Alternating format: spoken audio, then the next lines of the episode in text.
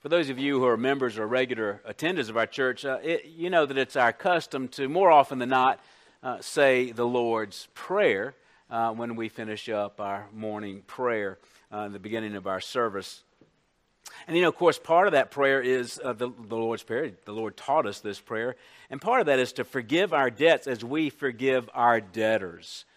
Notice that according to the teaching of the Lord, there's a connection there between us giving forgiveness and recognition that we have received forgiveness. And we're going to see that connection all throughout Holy Scripture. For instance, Colossians chapter 3, verses 12 through 14, Paul writes, as, And so, as those who have been chosen of God, holy and beloved, put on a heart of compassion, kindness, humility, gentleness, and patience, bearing with one another and forgiving each other Whoever has a complaint against anyone, just as the Lord forgave you, so also should you. And beyond all these things, put on love, which is the perfect bond of unity. As we pick up with Second uh, Corinthians today, uh, we recall uh, the last Lord's Day, as we looked at the opening of chapter 2, that the Apostle Paul was defending his integrity uh, and he brought in the, the principle of conscience, that he has not violated his conscience and he is defending himself against accusations uh, that were um, made against him. And Paul, Paul was really sinned against in the Corinthian church. The church had become a, a very deep and profound burden, just like a wayward child would be to a parent. And uh, you would think that Paul uh, want, wants, uh, wants blood. Uh, he wants, in a sense, vengeance for those who have caused all this trouble for him. But one of the things we're going to see as we go to school on Paul again and on our Lord is his, uh, his overflowing desire to grant forgiveness and to bring unity in the church because of it. So our, my hope today is as we look at 2 Corinthians chapter 2 verses 5 through 11 that those of us who have been forgiven will also be those who are forgiving. Let's go to the Lord in prayer. Father, we, we turn to you, Lord, and, and we turn to you with a recognition of the difficulty of this teaching of this passage. Uh, forgiveness is one of those things we can understand, we can appreciate, and it looks great on paper when it comes to real life situations of people who have deeply hurt us, perhaps even scarred us, sometimes perhaps it's a whole other thing. But it is our great desire to not only lay our lives and our sin before you, but also all of our complexities and our struggle and our past and our future before you. So I pray, Lord God, that you would help us to learn how the forgiven can be the forgiving no matter what as we look at this passage in Holy Scripture this morning. Please be with us, we pray, in Christ's name. Amen. I have four different sections of this uh, of these few short verses here, and you might find your home group helps uh, insert of assistance to you as you follow along with me in our sermon. First of all, you're going to see the offense in verse five. Then you can see forgiveness is essential in verses six through eight. Forgiveness is obedience in verses nine. In verse nine, and forgiveness is unifying in verse 10, uh, verses 10 through 11 here. Uh, so let me read the entire passage to you, and then we'll break out uh, its various parts here. Again, 2 Corinthians chapter 2, beginning in verse 5, going through verse 11. Paul writes, God says, But if any has caused sorrow, he has caused sorrow not to me, but in some degree, in order not to say too much to all of you. Sufficient for such a one is this punishment which was inflicted by the majority. So that on the contrary, you should rather forgive and comfort him, lest somehow such a one be overwhelmed by excessive sorrow. Wherefore, I urge you to reaffirm your love for him. For to this end also I wrote, that I might put you to the test, whether you are obedient in all things. But whom you forgive anything, I forgive also. For indeed, what I have forgiven, if I have forgiven anything, I did for your sakes in the presence of Christ, in order that no advantage be taken of us by Satan, for we are not ignorant of his schemes. So we start off here with the offense uh, kind of being uh, alluded to here in verse four, 5 here. Uh, th- there's a cause of sorrow. There is a cause of sorrow within the entire church. The offense that happened uh, against Paul was a public offense that brought, brought grief to many, many people. It was a real offense, and it was a very serious offense. So there's no, there's no, you, you don't get to the level of forgiveness by pretending something didn't happen you have to address the sin, the offense, head on, which is the Apostle Paul is doing there. And, and, and, we have to sort of guess as to the nature of the offense. And there's some different views on, based on uh, their different uh, background in the Corinthian church and everything. But it appears that what happened, and I think most people that I read kind of have this conclusion, that what had happened is during Paul's visit, uh, to the Corinthians, one of his visits during the Corinthians, uh, he was publicly challenged, probably by an officer, uh, and he was publicly humiliated in front of everybody else, and the church stood idly by and watched it happen. And the tension that that created, and the accusations were so serious, probably accusations that maybe he was pilfering some of the money that he was collecting for the Judean church, accusations, but, but his, te- his teaching wasn't really completely true, maybe accusations that he wasn't a real apostle, accusations about the change of his schedule and how come he didn't love the Corinthian church more, whatever you, whatever you want to imagine based on the readings of these, these epistles. Uh, it was a serious accusation. And evidently, it was so serious that Paul caused Paul to withdraw from the Corinthian church and then write them the difficult letter that he alludes to uh, in chapter 2, verse 2 here, uh, to talk about the need for discipline within the church here. So there is certainly sorrow that is going down here. But notice this that Paul downplays the offense. His overarching desire is that love be demonstrated and that unity be within the church. So he downplays it. He says, It caused me sorrow, but then to some degree. Not only that, notice he goes to great lengths not to even mention the offender by name. You know, it's, what does he say here? A, a, a certain someone, you know, uh, has, has done this. He, he doesn't mention them by name. He's trying to take va- real care not to upset an upsetting, uh, uh upsetting situation here. He's careful, but uh, the other thing is he's, he's careful not to make, to make sure that he doesn't cause other people to take up an offense for him, and that's apparently what's happening. And this is one of the things, one of kind of the practical applications of this kind of thing. You've got to be careful about taking up an offense for someone else. When you see someone else who's hurt, uh, it, sometimes we take that as an opportunity to get vengeful, to get bitter uh, on behalf of that other person. But one of the dangers of that is you don't know both sides of the story. You don't know what's going on there. And quite frankly, you got enough problems of your own to be all uptight about what's going on with somebody else. I'm not saying you don't care. I'm not saying you don't get involved. I'm not saying that you don't work things out. But you got to be real careful about taking up an offense about someone else. And you had in the Corinthian church a lot of factions. You remember? You go back to 1 Corinthians chapter 1, where Paul says uh, that he has been informed uh, uh, by my brethren, by Chloe's people, that there are quarrels among you. I mean this, that each of you is saying, I am of Paul, I am of Apollos, I of Cephas, I of Christ. So you had, you had different factions, different clubs within the Corinthian church. And the Paul faction wants blood. They are offended that Paul was humiliated like that in public. Maybe the Cephas faction likes it because maybe they'll get more members because Paul was humiliated. You know, there's just a dysfunctional church. I mean, to be to a certain extent, every church is dysfunctional, right? But, but Paul is trying to, he's trying to throw water on the fire of people's pride, people's vengeance, people's desire uh, to get even here. And he talks about here that, that all of us were hurt by this. Here's the point every individual man, we are part of a body.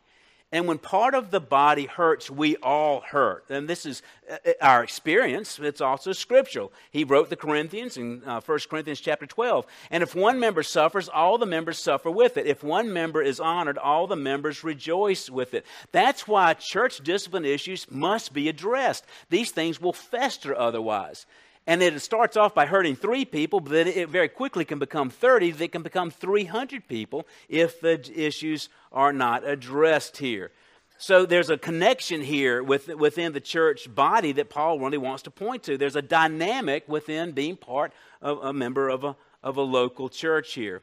So Paul, he, he, he rises above the offense. He was publicly humiliated, but he rises above that, and he refuses a couple of extremes that you also need to refuse when you've been sinned against, when you've been offended, when you've been hurt, when you've been abused. And those extremes are anger and self pity.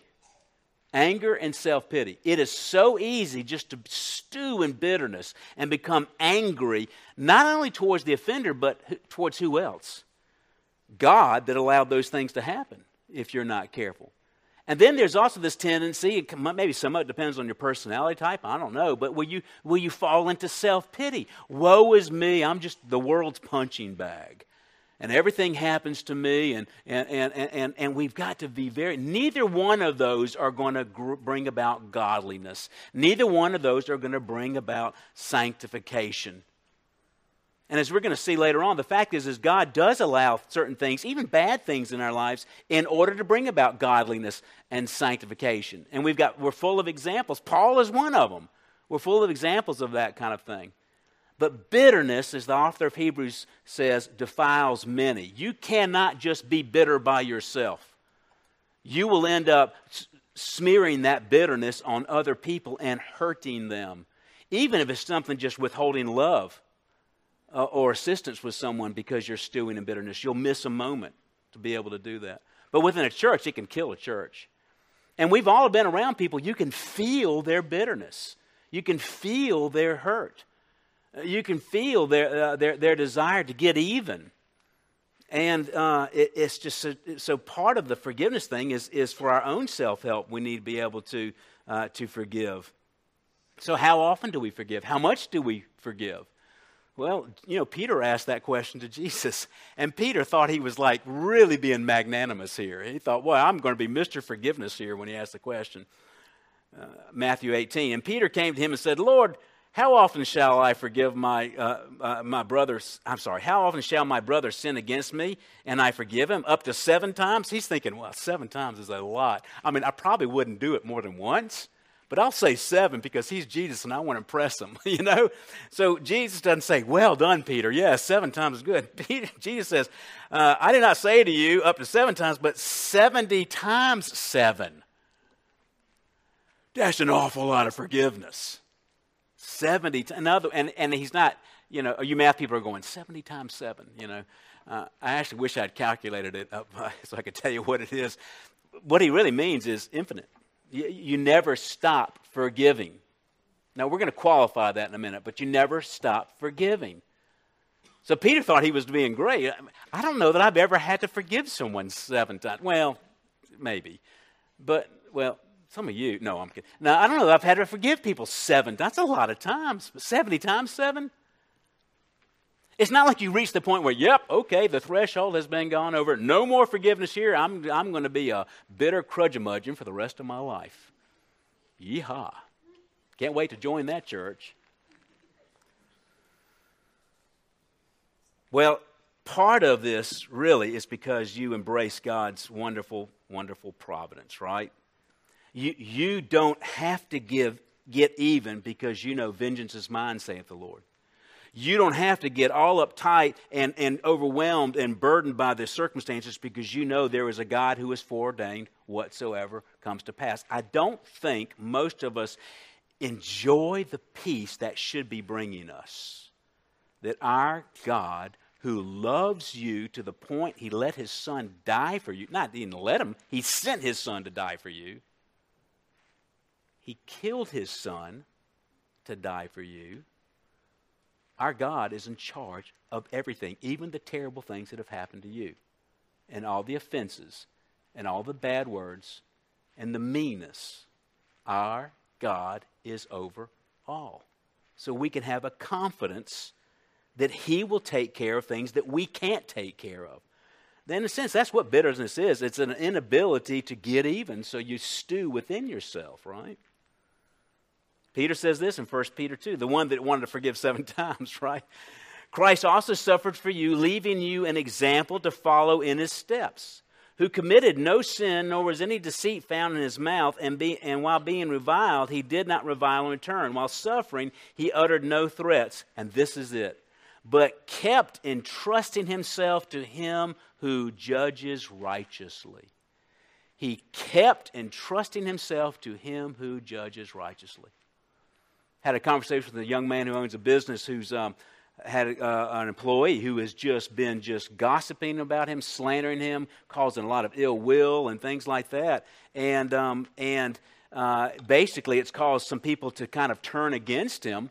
And one reason why is this the owner of this business didn't try to get vengeance. He didn't try to defend himself. He didn't go, he didn't counter gossip with gossip or slander with slander. He took the high road, and then since he's paid a price for it because he appears to be the guilty party.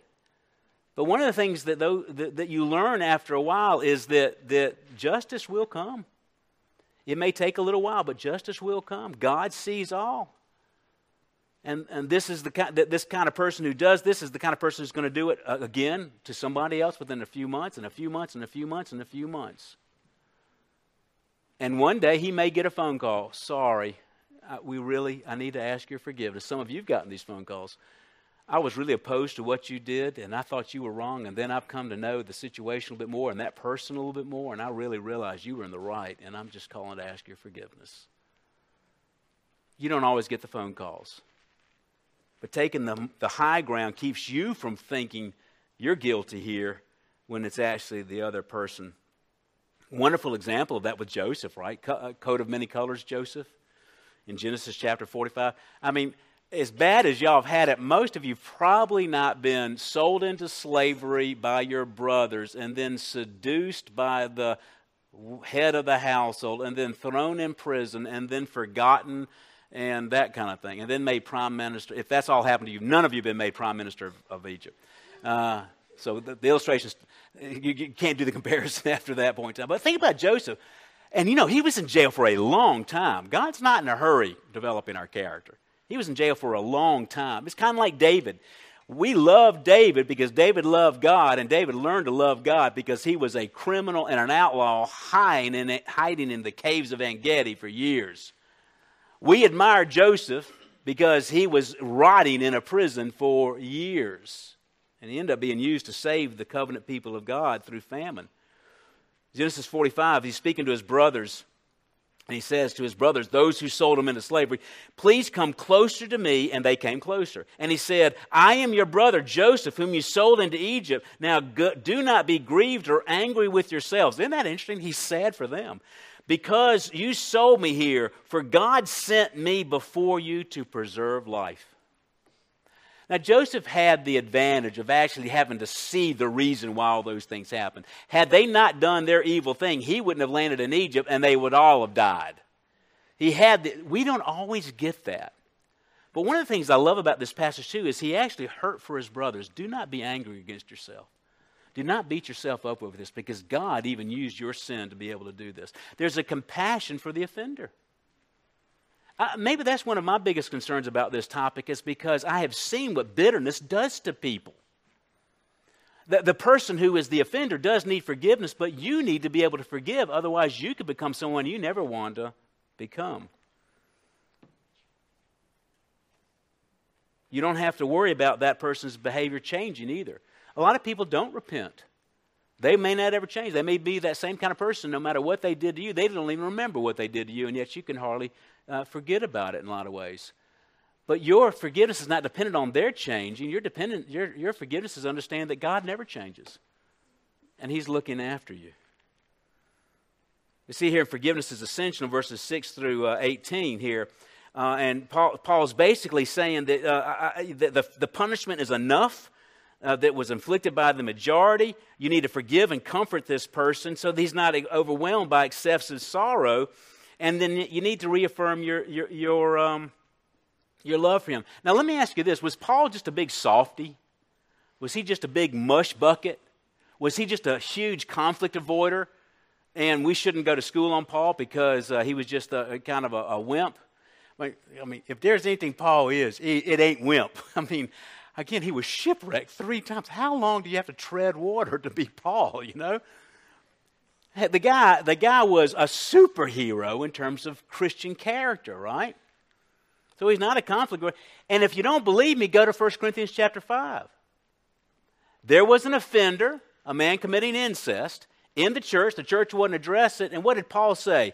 Excommunicate that man. I'm going to hand him over to Satan And we don't know exactly how that, that, that happened, how that came about. But Paul was all about church discipline. What's the difference between this case and that case? What's the difference?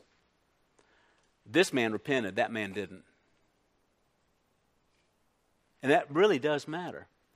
So, from in terms of a church standpoint, you look for a soft heart. You look for humble uh, humility. You look for people who repent before they come back into the normal realm of Christian life. That individual did not repent. This individual did. Paul saying, it's enough. It's enough. That you need to forgive, otherwise, you're going to become bitter. Otherwise, we're going to have disunity within the church. Now, here, here's, the, here's the qualifier. You know, it's been, it's been said preaching is intended to inflict, afflict the comfortable and comfort the afflicted. And in a situation like this, when we talk about a, a, um, we talk about forgiveness, we've got both. We've got people who are too comfortable with it, and we've got people who've been really afflicted. So I, am always a little concerned about qualifying sermons because it can kind of throw water on the fire. But, but here's one from a pastoral standpoint. Uh, a lot of us have scars and a lot of us have wounds. I need to qualify some things here. And I'll do this with a, with a story. Uh, a number of years ago, had a young lady uh, uh that had come to know Christ uh, at, at a later age. I, mean, I think she was 40 at the time. And as she started reading Scripture, she came across the fifth commandment You shall honor father and mother. And this was a profound burden for her because her father sexually abused her most of her life. And she and her father wanted was come, wanted to come into town and be with her and see her again. And she was struggling with that. I, I'm a Christian now. I know I can forgive, and I do forgive, but what about this honor thing? Well, my counsel to her was that he has forward, for, this, this uh, father in her case, father, it could be somebody else, forfeited the right for that kind of honor. He broke his covenant vow. He abused you when he should have been protecting you. He, in a sense, hated you or lusted towards you when he should have been loving to you. He forfeited his right to honor. Now, that doesn't give you a right to be bitter and hateful, but it does give you the right to, to dispense with having to be with him. He's gone. He's gone if he's repented. What if, what if he's repented? Well, maybe that could work out down the road, but if he has, he wouldn't insist on always being with you. Now, that's a, maybe a unique situation, but it's a lot less unique than we like to think. This is one reason why the church allowed, this is excommunication. This person has been excommunicated from the church. This is one reason why the, the church, good churches, Bible believing churches, do permit divorce in certain situations. And some of those situations are adultery and abandonment. And abandonment would accuse abuse. I mean, would include abuse. Because this person has abandoned their prerogatives as the protector and the provider or the nurturer of the household, and they have, they have violated those covenant vows there, there, therefore, it's a conscious decision about how much contact you want to have with that person. Even for your sake, even if they haven't asked for forgiveness, you need to forgive. Otherwise, it'll, it'll eat you alive like a cancer. But you, in a sense, you can forget. You don't have to continue to have. You are not obligated when someone has disgraced themselves. They have surrendered their, their right. If it's a wife that's been abandoned by a husband, they have surrendered their, their, their right for the wife to submit to them in honor because they treated her in dishonor. Now, that's my opinion. I'm not a professional counselor. I've only dealt with a few of these kind of situations, but I think, I think I have the Lord's opinion on that as well. Because a lot of us have been through a lot of difficult situations. And one of the terrors of it, oh, says, okay, I forgive, but then I have repeated contact. Uh, my own uh, family, in, uh, in, in the extended family, we had a clinical narcissist in our family.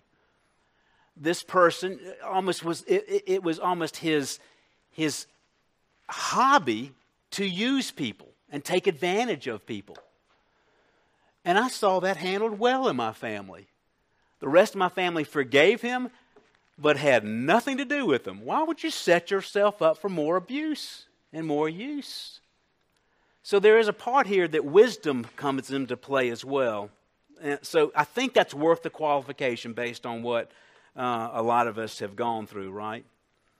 So he got sufficient. He says, sufficient for such a one is this punishment. This idea of punishment really is an extra uh, biblical Greek word. We don't see it anywhere else in the New Testament, but it means an, an official disciplinary act. So this person was excommunicated. The church, evidently, with all of its flaws, did follow the procedures of Matthew 18. They went to the individual. He didn't repent. They took several other people. He didn't repent. They took it to the church, and he was treated like an unbeliever. He was not allowed to come to the communion table. The communion table is for believers only this person acted like an unbeliever. They didn't repent, so they would not allow him. But later on, he, he actually does repent. So, as Paul said uh, to the Thessalonians, do not regard him as an enemy, but admonish him as a brother. You know, it actually takes a lot of love to correct someone's sin. Now, there's some, some there are, there's probably 5% out there that really enjoy it. I can't wait to correct this sin, you know. Uh, that's not most of us. Maybe it's more than 5% now that I think about it. But, but, but um, I mean, it really takes love, doesn't it? It really takes love. And it takes love to receive it, and it takes humility. And he says here, you should rather forgive and comfort him. That they are actually jeopardizing their joy and, and, peace. You can overdo discipline. We know that as parents, right? You can, you can, you can discipline a child where they just lose hope, right? So uh, the other principle is this: is that Paul is saying you're at that point where you are actually sinning to correct sin. Sinning to correct sin. We think, well, who would do that? Our country does it all the time. Now, at the risk sound like I'm being political, I'm not being, well, maybe I am being a little political, but uh, critical race theory, critical race theory is one of these things. It seeks to undo past injustices by bringing in injustice. Well, you don't fix sin with sin. You don't fix racism with racism. But we've got this vengeance mindset where that's exactly what you do. Well, that helps no one. It helps no one. And yet, that's become the curriculum in a number of schools.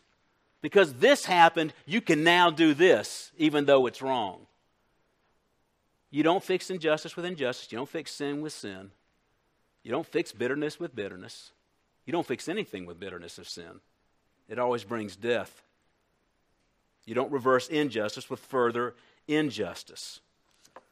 He says he's, concerned this person's going to be overwhelmed with, with uh, excessive sorrow. That idea of, of, of overwhelmed can also be translated swallow, drown, or devour. It's like what happened in Korah's rebellion, where the, where the Lord opened up the earth and swallowed Korah within the earth. You, you, you could bring this person to the, to, the, to the end of hope. They could be so totally consumed with grief uh, that they can't get up, they, their, their, their spirit can be crushed. So they were right in excommunicating the offender, but if they don't, if they don't repent, they're going to be wrong to withhold forgiveness. Now, maybe you got to test the person to see how sincere their forgiveness is, but it's almost like they were enjoying it. They were taking up the offense for Paul. The Paul party is going to make sure this guy suffers for a while longer until he squirms, and then maybe we'll bring him back. But then we're not going to invite him to the covered dish meals. We're going to take his name off the email list. We're not going to speak to him when he comes. Y'all, has this stuff happened? It's happened, right? Not, not here. Not, I hope. If it has, let me know. Uh, but wait till Monday. I get. You know.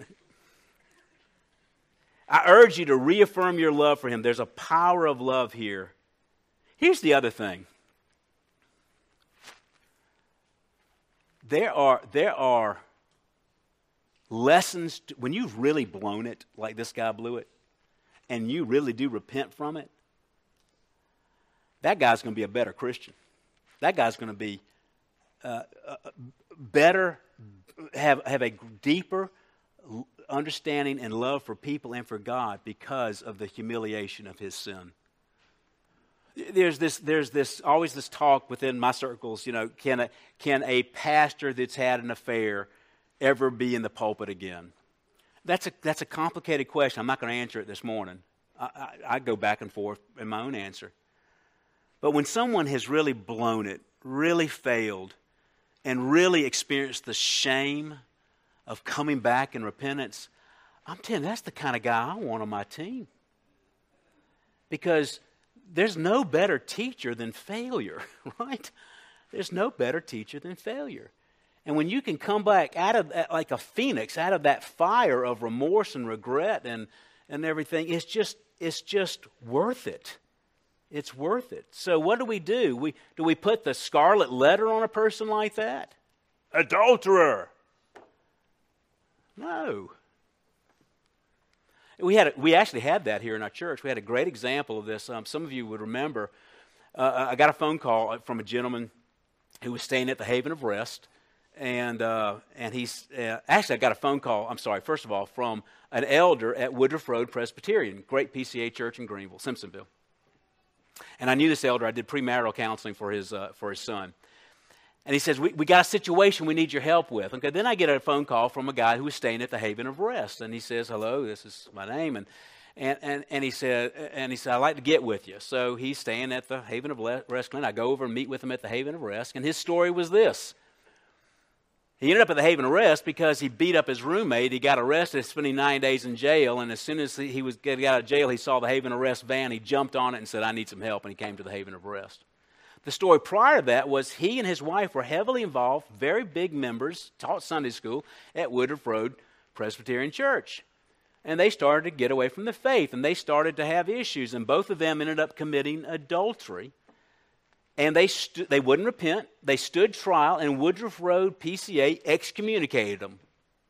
By the way, that's we're here celebrating Reformation uh, Reformation Month, that's one of the signs of a true church is you actually have church discipline. You actually expect people to behave the way God expects them to, and you forgive them when they don't.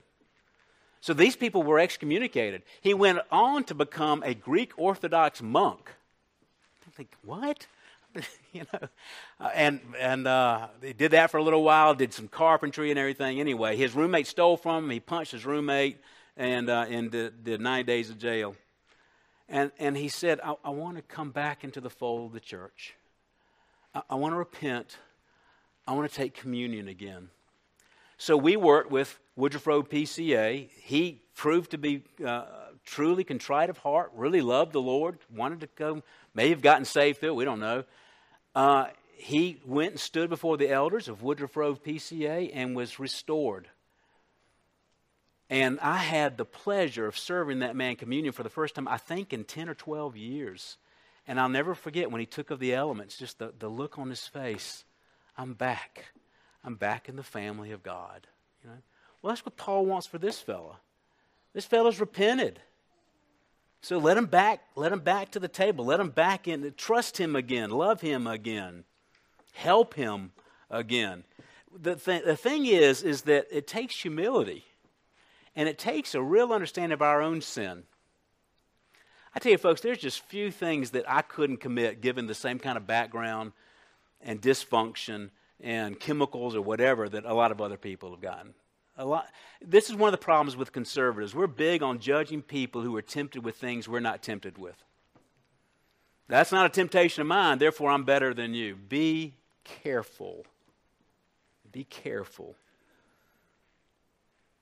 Galatians 3, 1, um, 6 1 says this Brethren, if anyone is caught in a trespass, as a legitimate trespass, you who are spiritual, restore such a one in a spirit of gentleness, each one looking to yourself, so that you will not be tempted yourself. And then you are to have love for him. This idea of love is agape, it's a choice of will and of humble service. I've got a wonderful, y'all know Corrie ten Boom? Uh, the Hiding Place, great movie. So, uh, Jack Stauffer and I were meeting in my study before this, and I said, I got this amazing Corrie ten Boom illustration I'm going to use today. He says, Oh, I've been in her house. He said, Yeah, I've been in Corrie ten house in Haarlem, uh, Amsterdam. Matter of fact, they still have all the hiding places there. And what they do, the tour guide takes you, and you go and hide, and then she presses the button, and then you go and hide, and then they try to find you, and just like you were a Jew hiding from the Nazis. And it's really a cool experience. Probably one of the top experiences I've ever had in Europe. Mr. One Upsman, Jack Stauffer. rained on my parade. so it would mean a lot to me when you leave today if you could say, I love that illustration of Corrie ten Boom. That was mean. Sorry. but it was funny. You're okay with it, right? No. I told him I was going to point him out on that. This, and I borrowed this from somebody else too. Corrie ten recalled in her book The Hiding Place a post war meeting with a guard from Ravensbrück concentration camp where she and her sister, her sister had died and where she had been subject to horrible indignities. And here's their account from The Hiding Place. It was a church service in Munich that I saw him, the former SS man who stood guard at the shower door in the processing center at Ravensbrück. Now, you, y'all have seen enough Holocaust movies and things to know what that would have looked like total humiliation, terror. And this was the guard at the door where all these ladies were taking their clothes off and having to go into the shower. He was, he was the first of our actual jailers that had we had seen in some time, or in that time. And suddenly it was all there the room of mocking men, the heaps of clothing, and Betsy's pain blanched face. Betsy died in that camp. He came up to me as the church was emptying, beaming and bowing. Quote, How grateful I am for your message, Fräulein, he said. To think that, as you say, I am wa- uh, he has washed my sins away. His hand was thrust out to shake mine. And I, who had preached so often to the people in Bloemendaal the need to forgive, kept my hand at my side. Even as the angry, vengeful thoughts boiled through me, I saw the sin of them. Jesus Christ had died for this man. Was I going to ask for more? Lord Jesus, I prayed, forgive me and help me to forgive him. I tried to smile. I struggled to raise my hand. I could not. I felt nothing, not the slightest spark of warmth or charity. And so again, I breathed a silent prayer Jesus, I cannot forgive him. Give me your forgiveness. As I took his hand, the most incredible thing happened. From my shoulder along my arm and through my hand, a current seemed to pass from me to him, while into my heart sprang a love for this stranger that almost overwhelmed me. That's the power of the gospel. That a Nazi prison guard could be forgiven, and that someone who was a victim of the Nazi prison guard could be forgiven, and that they could be brothers and sisters in Christ.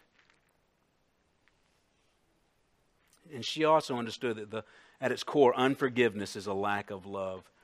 We see here in verse 9 that forgiveness is obedience. Uh, Paul is not only begging the Corinthians to restore him, he's viewing it as a matter of obedience here. He talks about how he's testing them. Uh, and, and, and he wants to know are they going to actually pass the test? Because if they don't, the whole love chapter of, verse, of 1 Corinthians 13 was a waste of papyrus and ink, right? Think about that passage of the, uh, in Matthew chapter 18. For this reason, the kingdom of heaven will be co- uh, compared to a certain king who wished to settle accounts with his slaves. And when he had begun to settle them, there was brought to him one who owed him 10,000 talents. But since he did not have the means to repay, his Lord commanded him to be sold along with his wife and children, so that they had, repayment to be, they had repayment to be made. The slave, therefore, falling down, prostrated himself before him, saying, Have patience with me, and I will repay you everything. The Lord of that slave felt compassion and released him and forgave him the debt. Forgave him the debt. But that slave went out and found one of his fellow slaves who owed him a hundred denarii, and he seized him and began to choke him, saying, Pay back what you owe. So this fellow slave fell down and began to entreat him, saying, Have patience with me, I will repay you. The same words. He was unwilling, however, and he went and threw him in prison until he should pay back what was owed. So when his fellow slaves saw what had happened, they were deeply grieved and came and reported to the Lord all that had happened. Then summoning them, this Lord said to them, You wicked slave, I forgave you all that debt because you entreated me. Should you not have also had mercy on your fellow slave, even as I had mercy on you? And his Lord, moved with anger, handed him over to the torturers until he should repay all that was owed him. So shall my heavenly Father also do to you if each one of you does not forgive his brother from your heart. That parable scares me. Uh, forgiveness, y'all, is just not an option. And also, that's kind of helpful in some ways, too. That way we're, we won't fight it so much. But there's, a, there's an obedience component here. God is testing us a lot of times. That's one reason why He allows these things to happen to our lives. He's testing us. Will we actually forgive? And frankly, again, for our sake and for the other sake, and also for the sake of the whole church. Then we see here uh, forgiveness is unifying in verses 10 through 11. He says basically, for whom you forgive, I forgive also. So he's trying to diffuse the efforts of the Paul party to, to strike out a blow for, for Paul here. And he points to his own example. If, if I have forgiven anything, yeah, I did it for your sakes in the presence of Christ. Christ is the one who's the great judge over all these things. And he's already, he's already forgiven this guy. Why don't you forgive him as well, is basically what he's saying here. And then he makes this important point here in order that no advantage be taken of us by Satan. You see, when you, when you harbor un, uh, unbitterness and unforgiveness, uh, uh you, you're opening the door for the devil. And the devil's going to get in there and he's going to use that divide. You're giving him ammunition like he doesn't have enough already. And we're just providing them with more. But we don't know who the, who the people who get hurt are really going to be here. As one commentator said, if the Corinthian church, Corinthian church refused to forgive the penitent sinner, a poison would clog the way of grace. And he goes on to say, We're not ignorant of his schemes. He said to the Ephesians uh, uh, to not give the devil an opportunity, Ephesians 4.27, and to stand firm against the schemes of the devil, Ephesians 6.11. So basically, unforgiveness welcomes Satan's influence within a church here. We just need to know these. These are some, this is straight from the Lord, straight from the Apostle Paul. It's been modeled, and I think y'all all know this. It's just really hard sometimes. It's really, really hard sometimes. But just like God gave Corrie ten Boom the, uh, the, uh, the power to forgive that jailer, He can give that opportunity to you as well. I like this quote from John MacArthur Believers are never more like God than when they show forgiving mercy to a repentant sinner. That's why the forgiven can be those who are forgiving as well. Father, I do pray, even as we approach the Lord's table, that you would help us to have forgiveness. It's just, it, frankly, sometimes it's impossible with us. But I pray that you would be the God of the impossible, especially when it comes to our hearts and our emotions and the things that have happened to us in the past.